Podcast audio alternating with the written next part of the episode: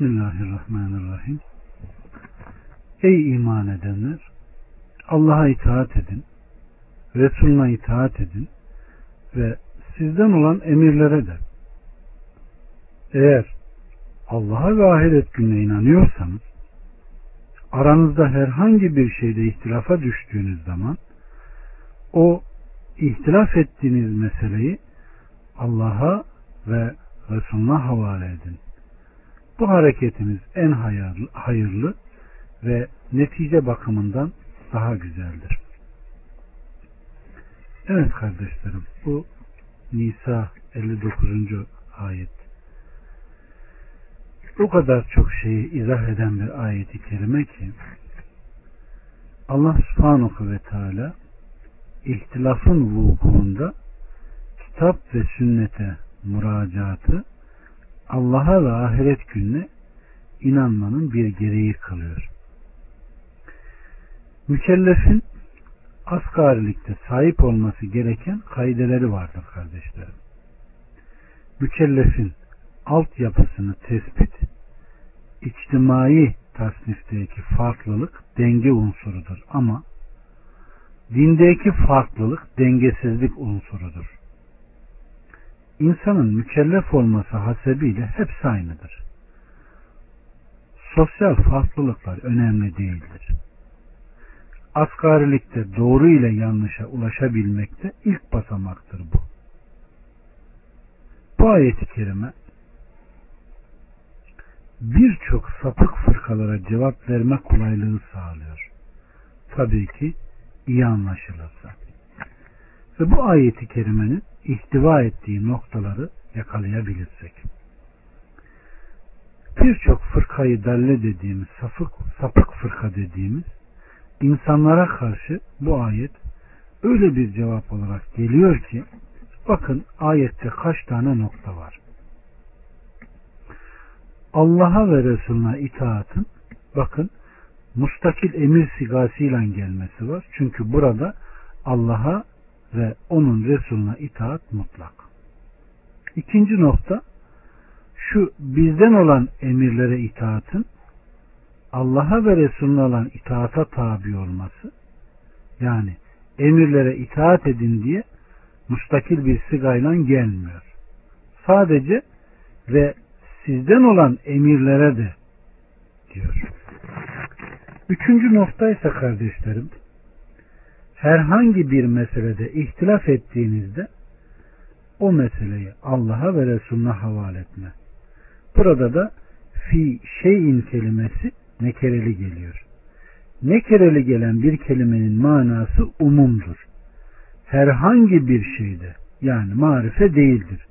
Herhangi bir şeyde manasını taşıması her şey. Yani ama şu bir gerçektir ki buradaki bize anlatılmak istenen dini meselelerimizdeki itaat ve isyanı gerektiren meselelerdeki ihtilaf edildiğinde o meseleyi Allah'a ve Resulüne havale etme vardır.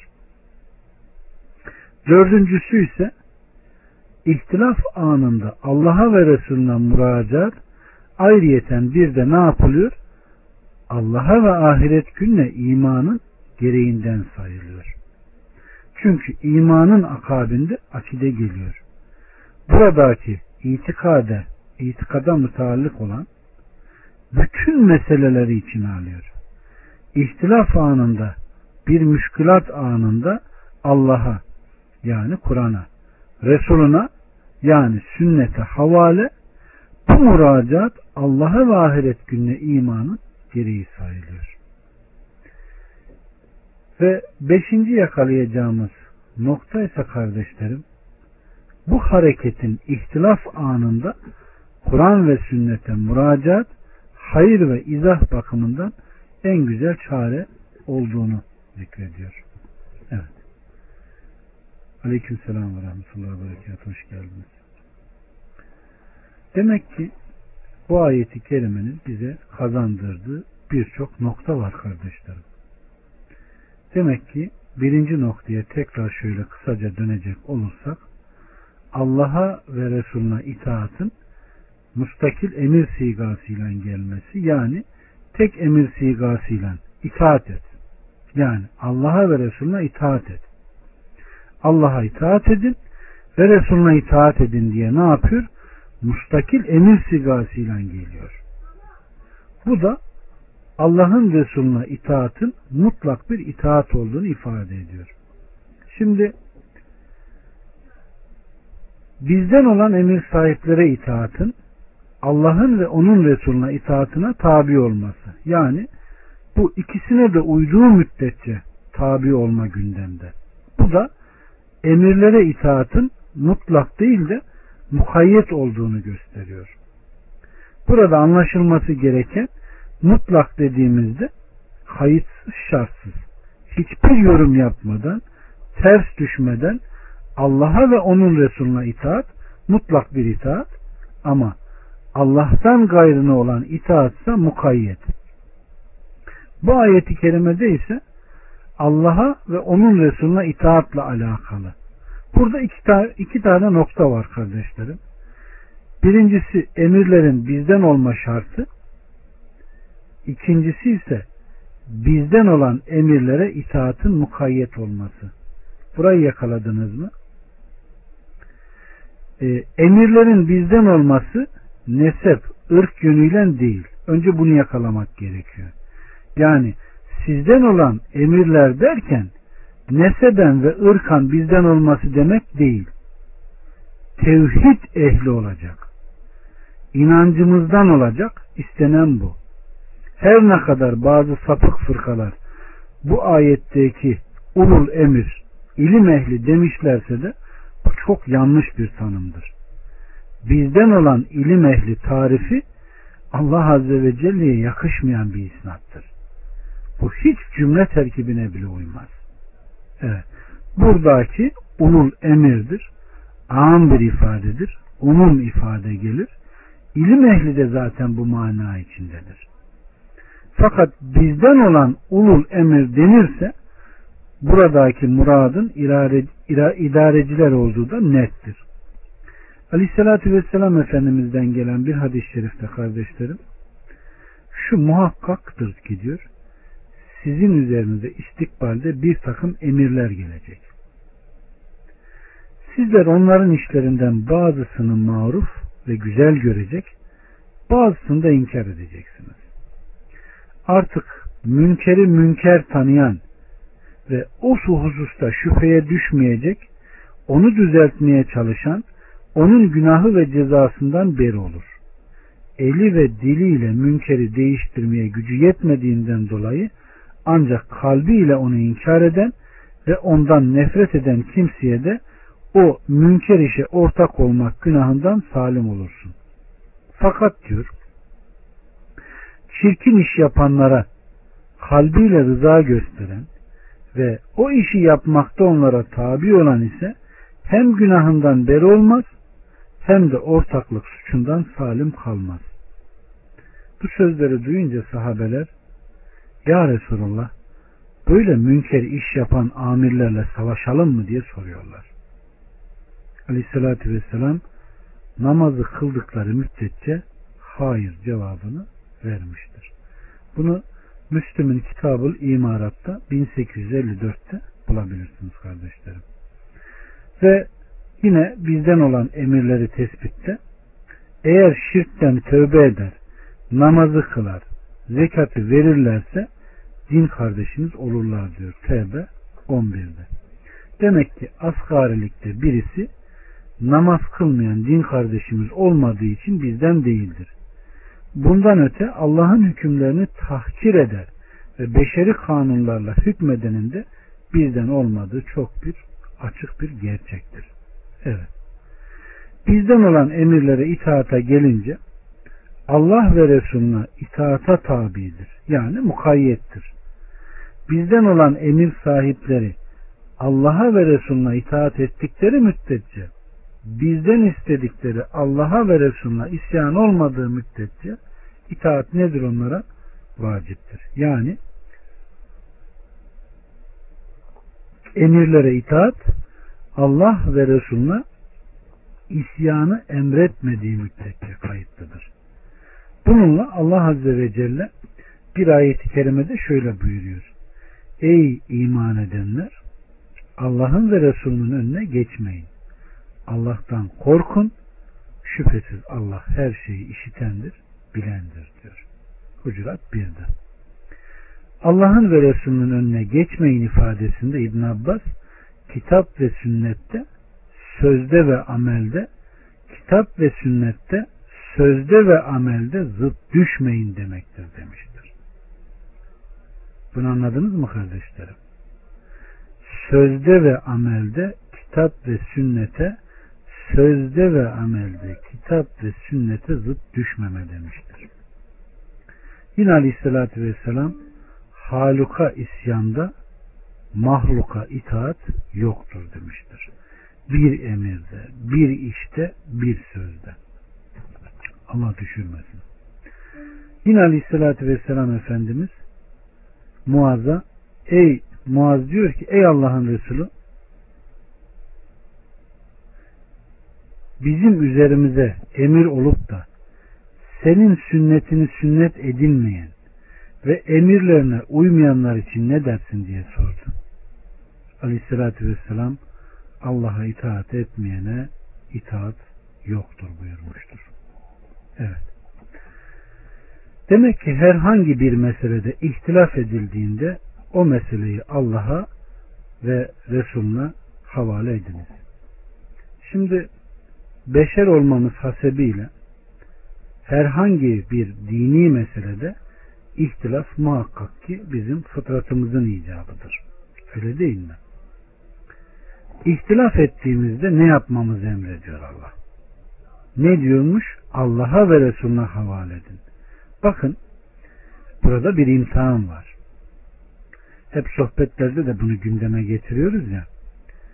Rabbimizin emrine uyup uymadığımızın burada bir imtihanı gizli. Bunu yakaladınız mı? Bakın, bunu ifade eden daha önce Ali İmran yüz beş'te bir ayet geçti. Ey iman edenler! Sizden evvelkilere açık beyanlar geldikten sonra ihtilaf edip parçalandıkları gibi parçalanmayın. Onlar için çok büyük bir elem, büyük bir azap vardır diyor. Evet. Evet kardeşlerim. Allah Subhanahu ve Teala'nın dediği gibi, acaba onlar Kur'an'ı gereği gibi düşünmezler mi? Eğer Kur'an Allah'tan başkasından gelseydi onda çok çelişki olurdu diyor Allah Azze ve Celle Nisa seksen iki'de. Bu ayeti kerime veya emsali bizi ihtilaftan katiyetle sakındırıyor kardeşlerim. Bu çok net. Eğer Allah Subhanahu ve Teala bizi bir şeyden sakındırıyorsa muhakkak bu ümmette, bu müşkülatta gündeme gelecek. Burayı iyi yakalayın bakın. Eğer biz bir şeyden sakındırılıyor, uyarılıyorsak muhakkak bu bizim başımıza gelecek. Küfrün tamamını imha mümkün değildir.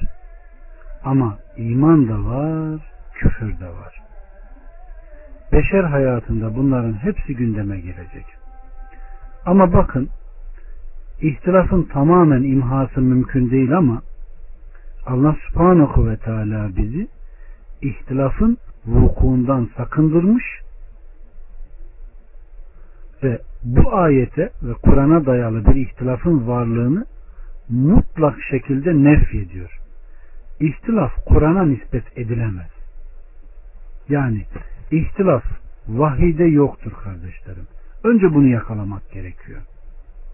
Yukarıdaki ayeti kerimenin ifadesinde de ihtilafın Kur'an'a ve sünnete yanam, yamanamayacağı, aksine ihtilafın hal çaresinin ancak Kur'an'a ve sünnete müracaat olduğudur. Buradan anlamamız gereken şu kardeşlerim, ihtilaf var ama kaynağı Kur'an ve sünnet değil. Yalnız beşer tarihinde bakın şu da olmuş. İhtilaf eden, parçalanan fertlerin hiçbirisi katiyetle kendisinin ihtilaf edip beyana ters düştüğünü kabullenmemiştir. ses yok mu? Hı. Evet.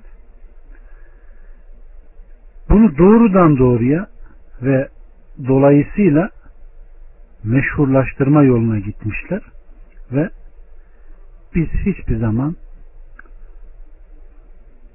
hakkın dışında bir şey söylemiyoruz gibi sözlere gitmişler veya yaldızlı sözlere gitmişlerdir.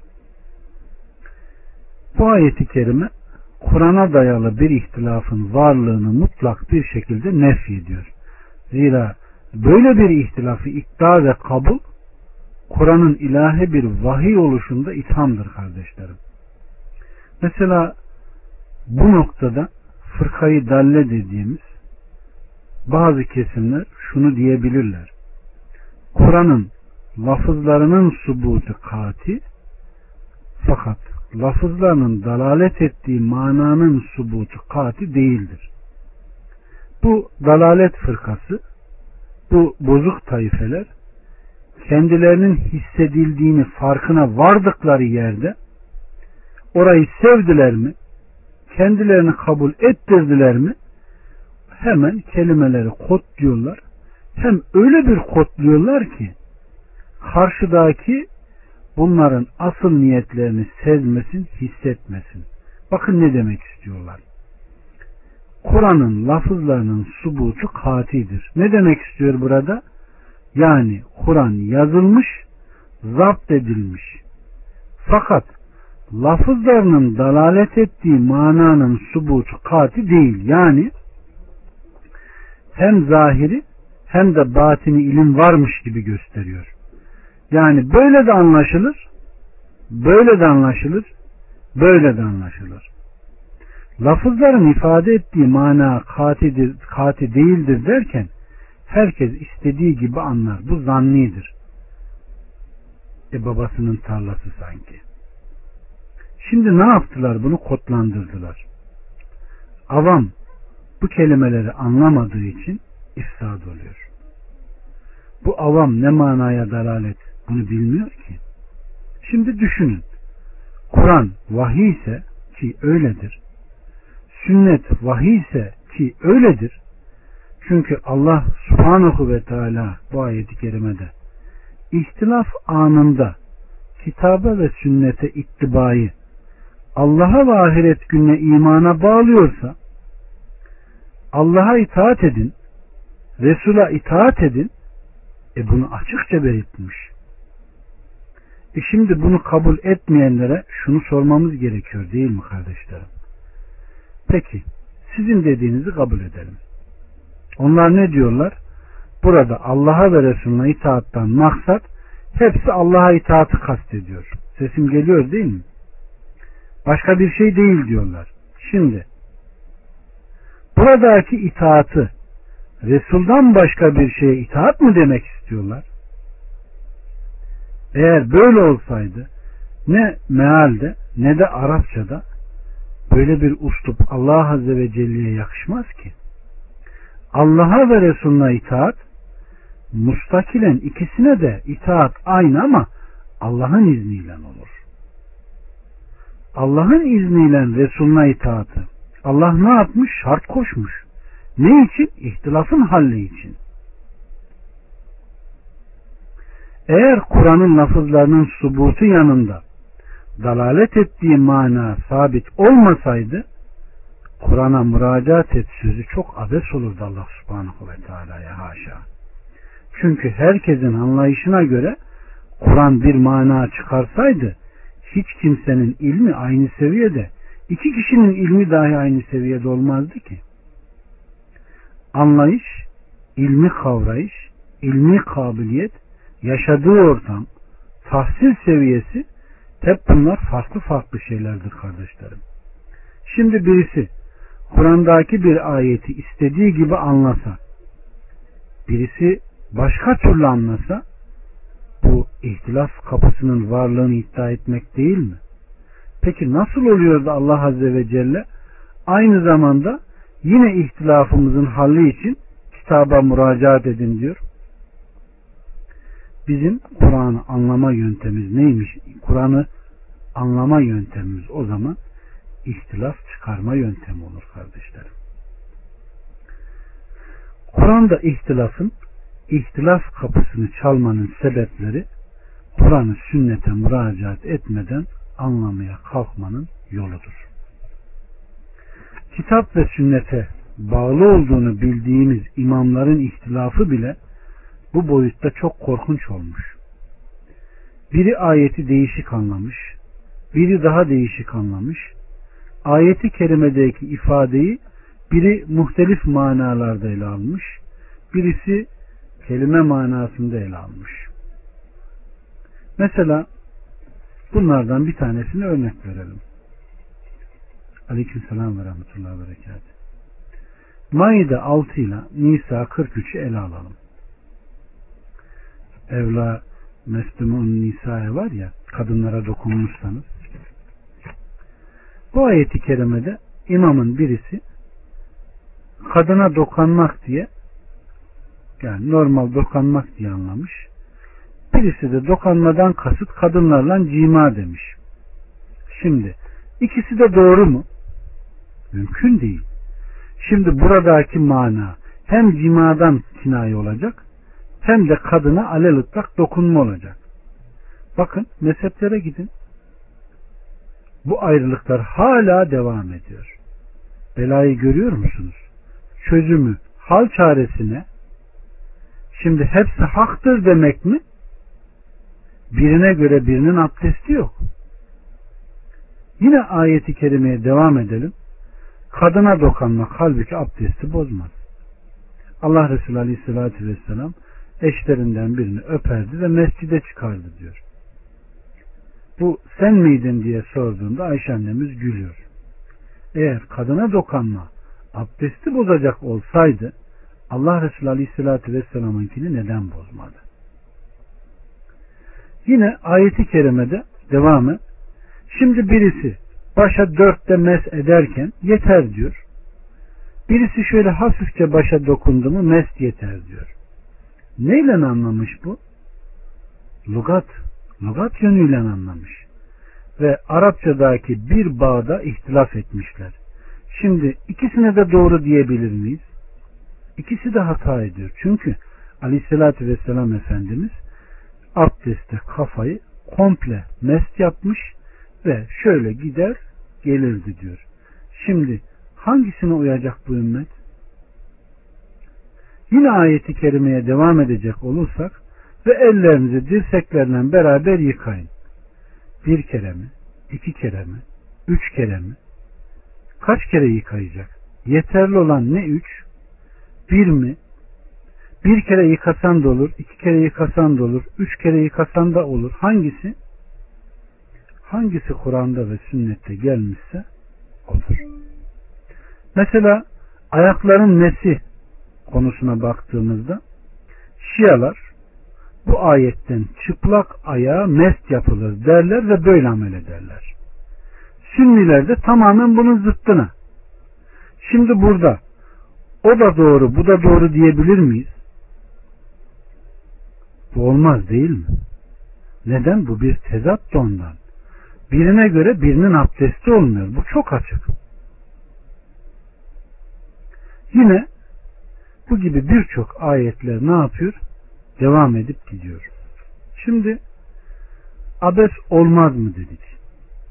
Allah Subhanahu ve Teala'nın ihtilaf ettiğinizde Kur'an'a havale edin. Ne demek istiyor? Allah Subhanahu ve Teala eğer Kur'an'da ihtilaf caizse ondan sonra Kur'an'a ve sünnete havale et derse bu Allah Azze ve Celle için çok abes olur kardeşlerim. Şimdi sünnete hoş bakmayan, zanni bakan insanlar eğer sünnetin vurudu şüpheliyse, sünnetin subutunda, sabit oluşunda şüphe varsa subutu şüpheli olan sünnet lafızlarının dalalet ettiği mana sabit değilse haşa Allah Subhanahu ve Teala ihtilaf ettiğiniz bir meseleyi Kur'an'a ve sünnete havale edin sözü ne olur? Lafzan dalalet ettiği mana kati değil, Resuluna indirdiğinde şüphe var, tereddütlü, ondan sonra ihtilaftan kurtulmak için Allah subhanahu ve teala bizi buraya ne yapıyor? Müracaat edin diyor. İşte burada büyük bir inkar yatıyor kardeşlerim.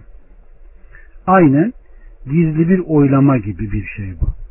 Ve bu ayeti kerimeler bu meselede çok açıktır ve onların burada çok büyük bir müşkülatı vardır. Aleykümselam ve rahmetullahi ve berekatuhu. Sesim yok mu? Öyle mi? Valla bende net gidiyor gözüküyor. Şimdi iki unsurdan oluşan vahyin, yani indirilen, indirilmiş olan kitap ve sünnetin birbirinden ayrı ayrı telakki edilmesi bu ihtilaf sebeplerindendir. Bakın, bu şimdi ikinci bir müşkülatı bu gündeme getiriyor. Bunu anladınız mı? Onlar buradaki Allah ve Resul'ü birbirinden ayırmaya çalışıyorlar. İkisi de aynıdır diyerek ikincisinin yokluğuna çalışıyorlar. Aslında bu ayetleri bir anlayabilsek. Bakın Rabbimiz Subhanahu ve Teala ne diyor? İleride gelecek ama burada zikredeyim.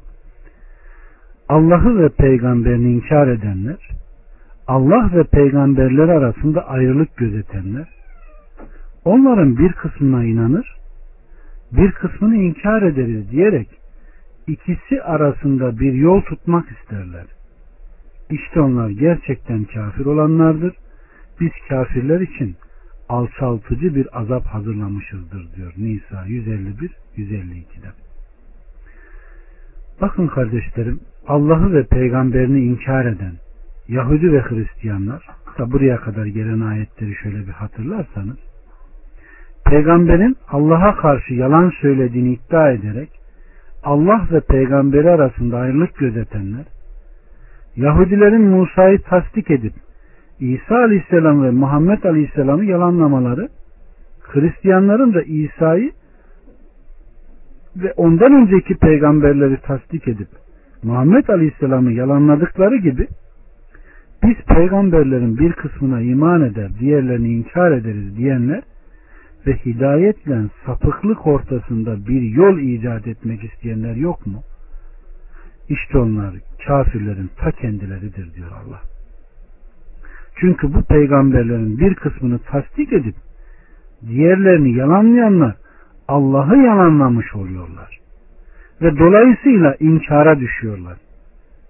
Biz inkarcılar için hor ve hakir düşen bir azap hazırladık diyor Allah'ta. Şimdi bu ayette zikredilenler Allah düşmanı Yahudi ve Hristiyanlardır. Tamam. Hadi bunlar Yahudi ve Hristiyanlar. Vay Yahudiler vay diyelim. Vay Hristiyanlar vay Hristiyanlara. E peki Allah'ın bütün peygamberlerine göndermiş olduğu hak din İslam'ı terk eden kim? Bakın şimdi ikisi arasında bir yol tutmak istiyorlar. Ne inkar etmeyi ne de kabullenmeyi. Bakın bu noktayı yakalayın. İkisinin arasında yol tutuyor bakın. Ne kabulleniyor ne de inkar ediyor. Biz bazısını, bazısını kabul ederiz, bazısını inkar ederiz. Bakın ayet nasıl tecelli ediyor şimdi. Allah subhanahu ve teala onların bu hareketini netleştiriyor. Resuluna tam inkara yanaşabiliyorlar, ne de onun getirdiğini kabul ediyorlar. Kabul etmiyoruz da demiyorlar. Ne diyorlar? Subutu kati değildir diyorlar. Ama bu nedir? İnkarın başka türlü ifade ediliş şeklidir kardeşlerim. Ve az önce de dediğimiz gibi sapık fırkaların hiçbirisi biz Allah'ın kitabına ters düştük diye kabullenmemişlerdir. Bilakis hepsi doğru yoldayız demişler veyahut ellerindekinin hak oluşuyla rahatlamaya veya huzur bulmaya çalışmışlardır.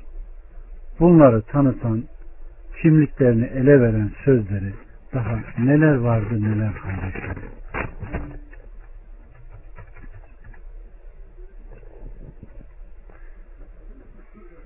Evet, sesim geliyor değil mi? Mesela onlar Kur'an mufassaldır, başka bir beyana ihtiyacı yoktur da derler. Bu sözler de çelişkilidir. Kur'an bize yeter. Biz Kur'an'a uyanı alırız, uymayanı atarız derler. E, Allah demiyor mu Azze ve Celle? Allah ve Resulü bir şeye hükmettiğinde mümin erkek ve mümin kadının bunda seçme hakkı yoktur. Evet.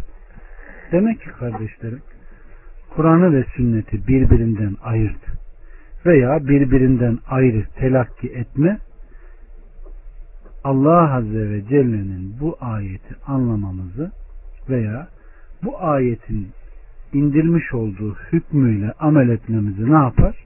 Engeller. Demek ki Kur'an'ın açıklığı indirilen, yani kitap ve hikmet olaraktır. Kur'an'ın açıklığı kitap ve hikmet olaraktır. Bu ifade bunun için burada böyle kullanılmış.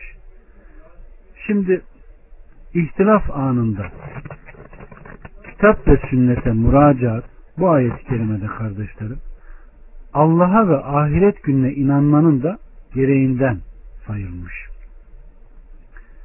Bunu anladınız mı? İhtilafın anında Allah'a, yani kitabına, Resuluna, yani sünnetine müracaat, Allah'a ve ahiret gününe inanmanın gereği sayılmasının sebebini anlamak için burada birkaç noktanın da izahı gerekiyor. Bakın. Aleykümselam ve rahmetullah. Hoş geldiniz. Allah'a iman, mücerret bir inandım sözünün telaffuzu olmadığıdır. Yani Allah'a iman, ben Allah'a inandım sözünü söylemek olmadığıdır.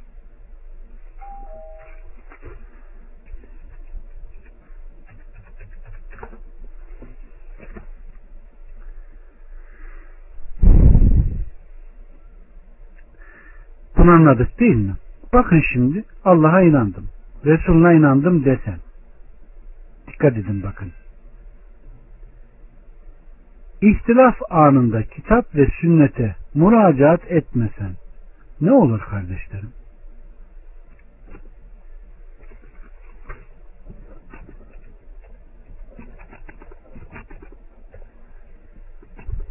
Ne olur? O önceki sözü ne yapar? Yalanlar. Allah'a inandım sözünden sonra o sözün tasdikini alan bir eylem şarttır.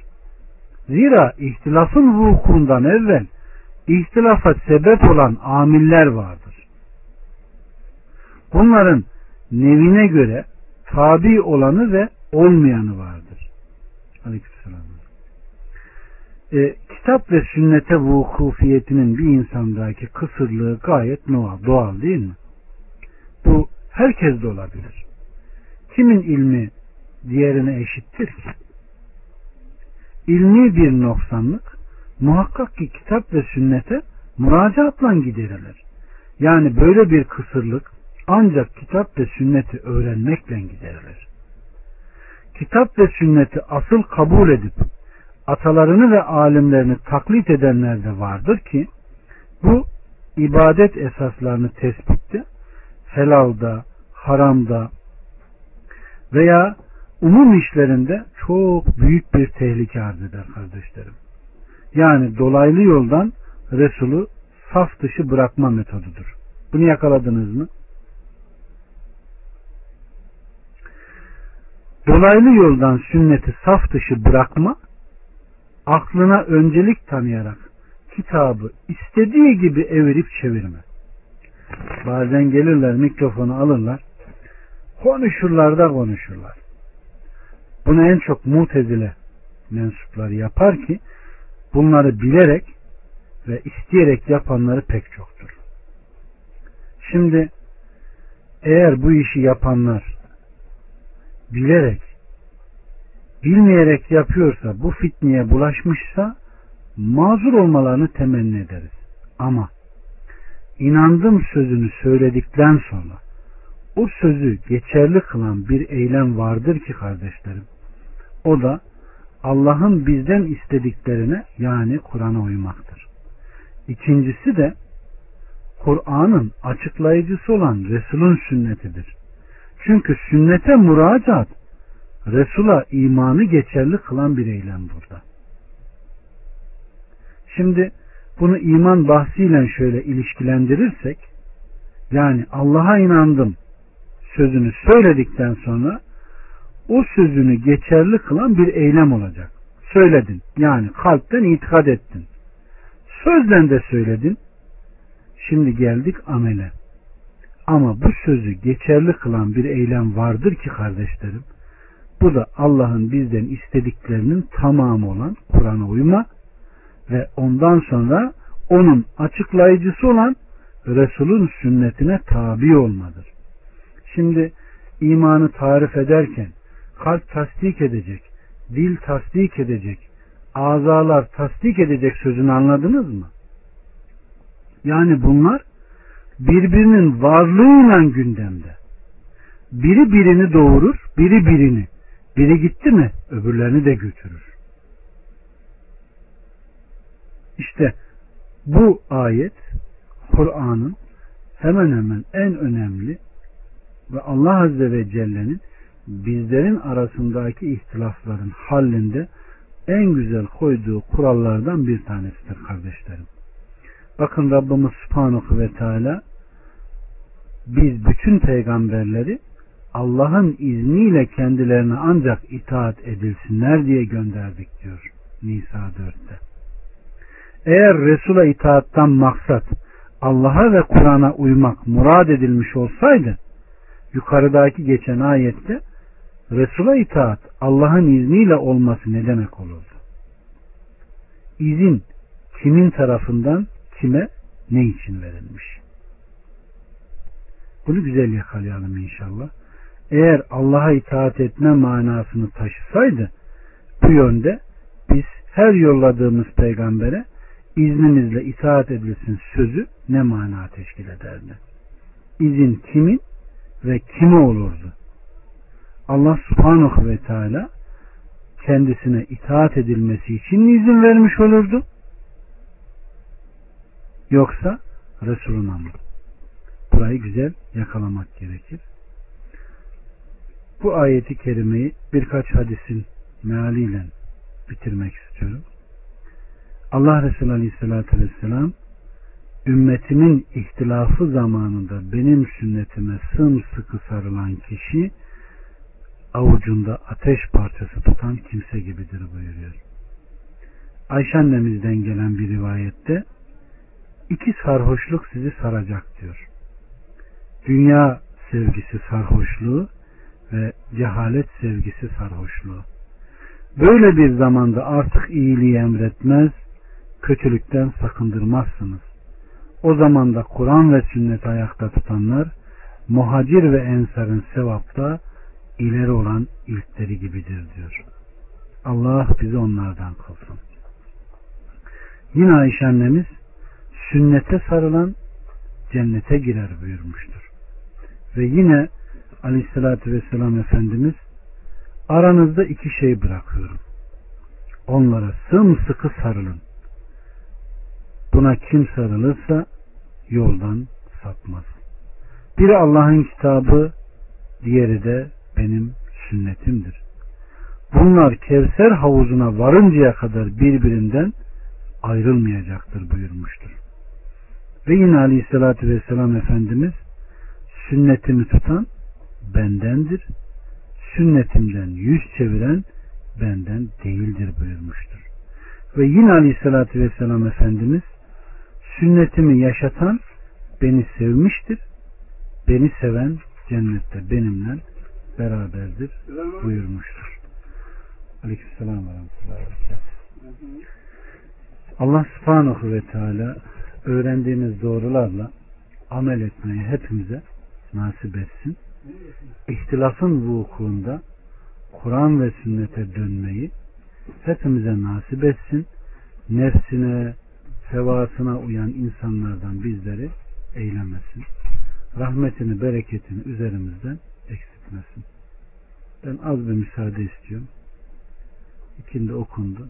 on beş yirmi dakika sonra gelirim inşallah. Allah subhanahu ve teala rahmetiyle yargılasın. Selamun aleyküm ve rahmetullahi ve berekatuhu.